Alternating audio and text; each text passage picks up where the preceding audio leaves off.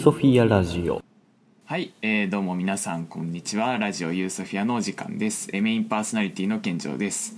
えーこのラジオでは私たちが運営するウェブメディアユーソフィアの記事をもとにえー毎回一つのトピックについてエディターとざっくばらんにトークしていきます。えー今月のテーマはコミュ障2.0ということですね。えー現代の若者には耳たこなコミュ障という概念をえ真面目にアップデートしてみたいと考えています。えーそして今回扱う記事は自分のエッセイ「コミュ障とは」です、えーということで今回はまたエディターの渡辺さんとお話ししていきたいと思います。渡辺さんよろしくお願いします。お願いします。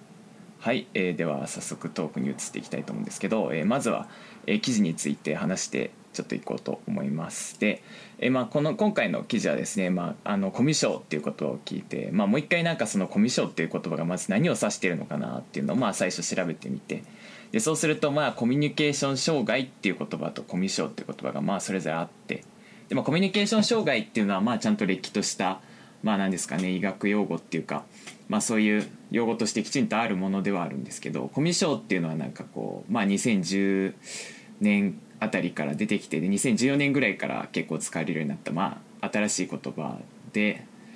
まあ、若者言葉の一種になっていてちょっとそのコミュニケーション障害ってことともともとの意味がちょっとずれてきてる感じはあるんですけどまあ現代では結構もう普通に使われるような言葉にはなってきていると。でまあそこでじゃあコミュ障っていう言葉で考えてた時に自分はなんかこうコンフォートゾーンっていう考え方にあたってでまあそのコンフォートゾーンってまあいろんな例えばスポーツで自分のコンフォートゾーンの中でプレーできるかどうかとか結構鍵になってるとかっていうような話とかいろいろあるはあるんですけど、まあ、それをこう友人関係に当てはめた時には、まあ、親しい友人といる時には、まあ、緊張せずにリラックスして話せるんだけど、まあ、実際こうなかなか知らないところコミュニティに入っていったりした時に、まあ、結構緊張してしまうだったりとか、まあ、あとは何ですかね。まあなんかそういうちょっと頭がこんがらがって、まあ、ガンガン鳴り始めるとかそういうような表現があるんですけど、まあ、そういう状態になりがちだと。でじゃあそういうこう自分を許容していった時にじゃあそれを許容する人たちとなんかこう内輪ネタになっちゃうっていうかまあ島宇宙って話をしたんですけど、まあ、そういう内輪とかグループができてってじゃあそのグループの間の今度地位の差みたいなのができてった時に自分たちは陰キャだからとか自分たちはコミュ障だからっていう風なまあ集団ができてくると。でまあそれが結局こう自分のコンフォートゾーンと一致しちゃってそこから踏み出すことができ外に踏み出していくことができなくなっちゃってうんそれはどうなのかなっていうことをまあちょっと提言させていただいたっていう感じですね。はい。なるほど。まあなかなかちょっと難しいなとは自分としては思うんですけどで、まあ、うん。今回、えートピックとしてちょっと自分があの聞いていきたいのはですね、えーまあ僕はずっとその渡辺さんと、まあ、あのそれなりの付き合いはあるんですけど、はいはいまあ、いつも渡辺さんに、まあ、俺はコミュ障だと、えーやたらと言われてきたわけですね。でまあこうまあ、言われて、まあ、確かにコミュ障なのかもしれないと思う時あるんですけどでもなんかその言葉でなんかこう隠れてるものとかその言葉で本当は隠しちゃいけないのになんかこう見過ごしちゃってるものとかって結構あるんじゃないかなと思っていて。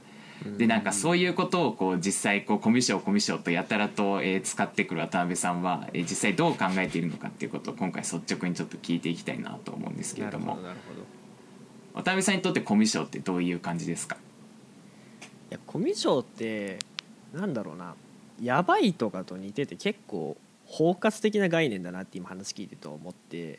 はいはいはい。僕も自分のことそれなりにコミュ障だとは思うけど。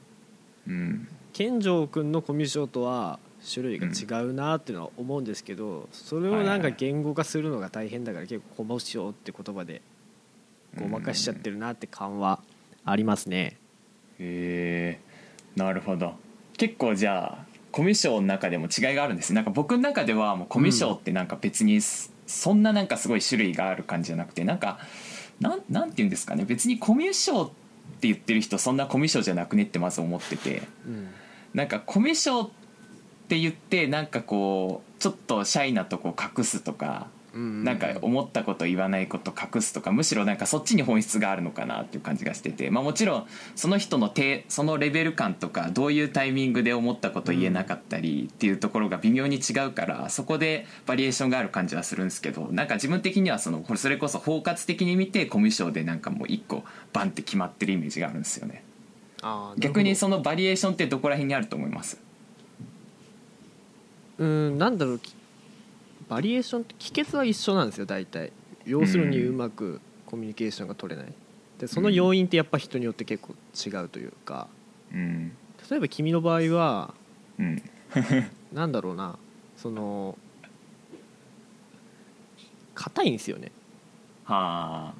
言わよく言われない？硬いってどういう硬いってなんかそのみんなではいはい。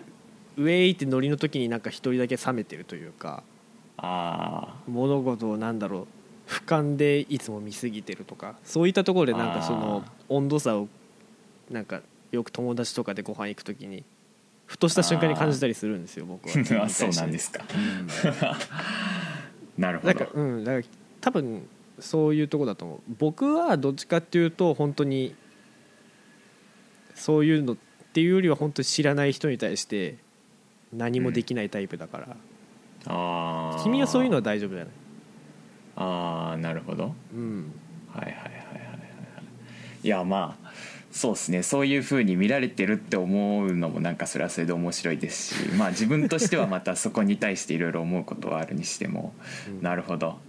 まあ確かにそういうところあるかもしれないですけどそう考えると全然違うけどでも結局なんだろうその場面場面で、うん。まあ、静かになっちゃうとかちょっとなんかノリが冷めてるとかっていうところには丹部さんのコミュ障っていうのはなんかこうイメージがある感じですか？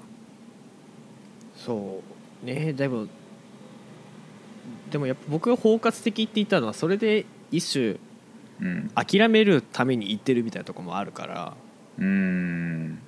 うんそうね。まあだからしコミュ障だししょうがないよねみたいな。ょうがないよねってそれを受け入れていこうよっていうのであんまりその、うん。今ちょっと僕君に言ったけど結構トゲがあったっていうかそれをコミュ障っていうオブラートに包んでうん。なんとなく伝えてあげてる、ああなるほど。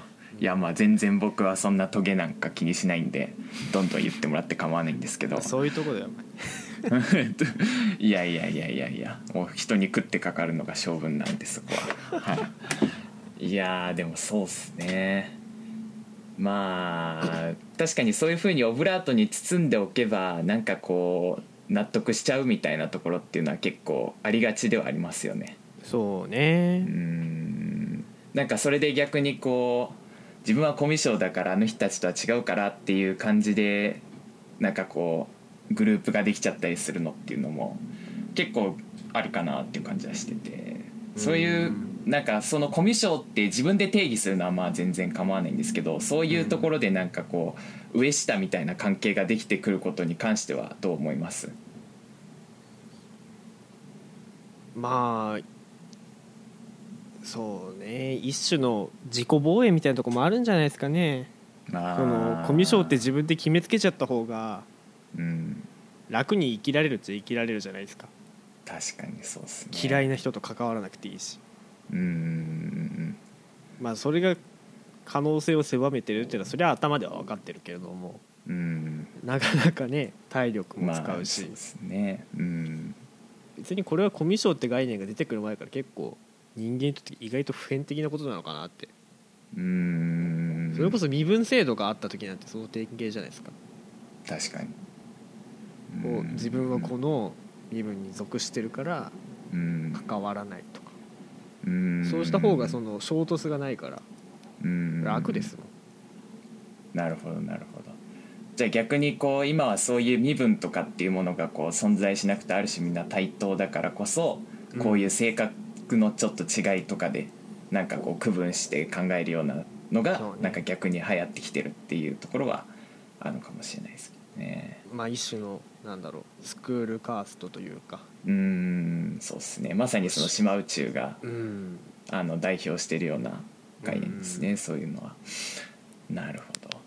うんどうですかね。じゃあそういうコミュ障だってこう自分が定義してる人っていうのが、まあ、僕からするとやっぱり、まあ、今までその高校とかまでは、まあ、そういう閉鎖的な空間の中で、まあ一種のこう乗り切り戦略っていうかまああのうまくやっていくためにその自分をコミュ障ってするのはいいかなと思うんですけどここからどんどんこう自分をアピールしていかなきゃいけない。例えば就活があったりとか、まあ、ビジネスの場でだったりとかでもそうですしまあ結婚とかまさにそうかもしれないですけどそういうところでもっと自分をこう出していかなきゃいけない。でそういう中ではコミュ障っていう言葉でくくらないでもっともっとこう自分が全く知らないコミュニティとかにもこうこう足を踏み入れていってそこでうまくやっていかなきゃいけないってなってくるじゃないですか。はいはい。そこに向かっていくにあたってこうなんかアドバイスみたいなのってあります？まあこう今コミュ障だって言ってる人に。できてないんでね、でも結局その新しい出会いがあったところではいはいはい。その出会いがあって慣れてまたコミュ障になってまたううんんって力入れて広げてコミュ障になってっていう繰り返しじゃないですかね人生っていうのは。うーん。3歩進んで2歩下がるような。そう。一気にそんな世界中を自分の陣地にできるわけないからそうっすね。ちょっと広げて閉じこもって、ちょっと広げて閉じこもってみたいな繰り返しをしていけば、うん。まあ、最終的にそれなりに広がっていくんじゃないかな、うーん。僕はそんな常にオープンみんなおいでよみたいな風には生きられないから。まあそんな諦めずに頑張っていきましょうよ そこは。そうね。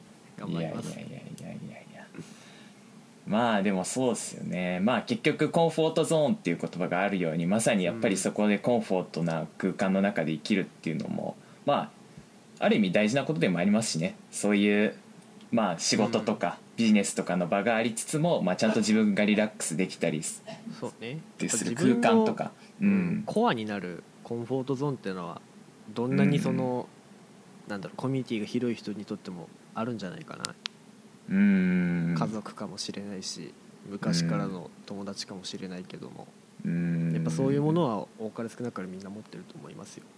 うーん。そうですよね。まあ大学生になるとなかなかそういうところからこうまた放り出されてじゃあまたそういうコミュニティをどうやって作っていけばいいのかっていうのがある種こううん悩みだったりする人もいるかもしれないし、まあ、そこはそこでまたこのテーマをこう深掘りしていくにあたってちょっと当たってみてもいいところかもしれませんね。ん。そうですね。はいはいはい。じゃあ最後にこうなんかコミュ障の人へこうガツンと一言言ってやるとしたら何ですか？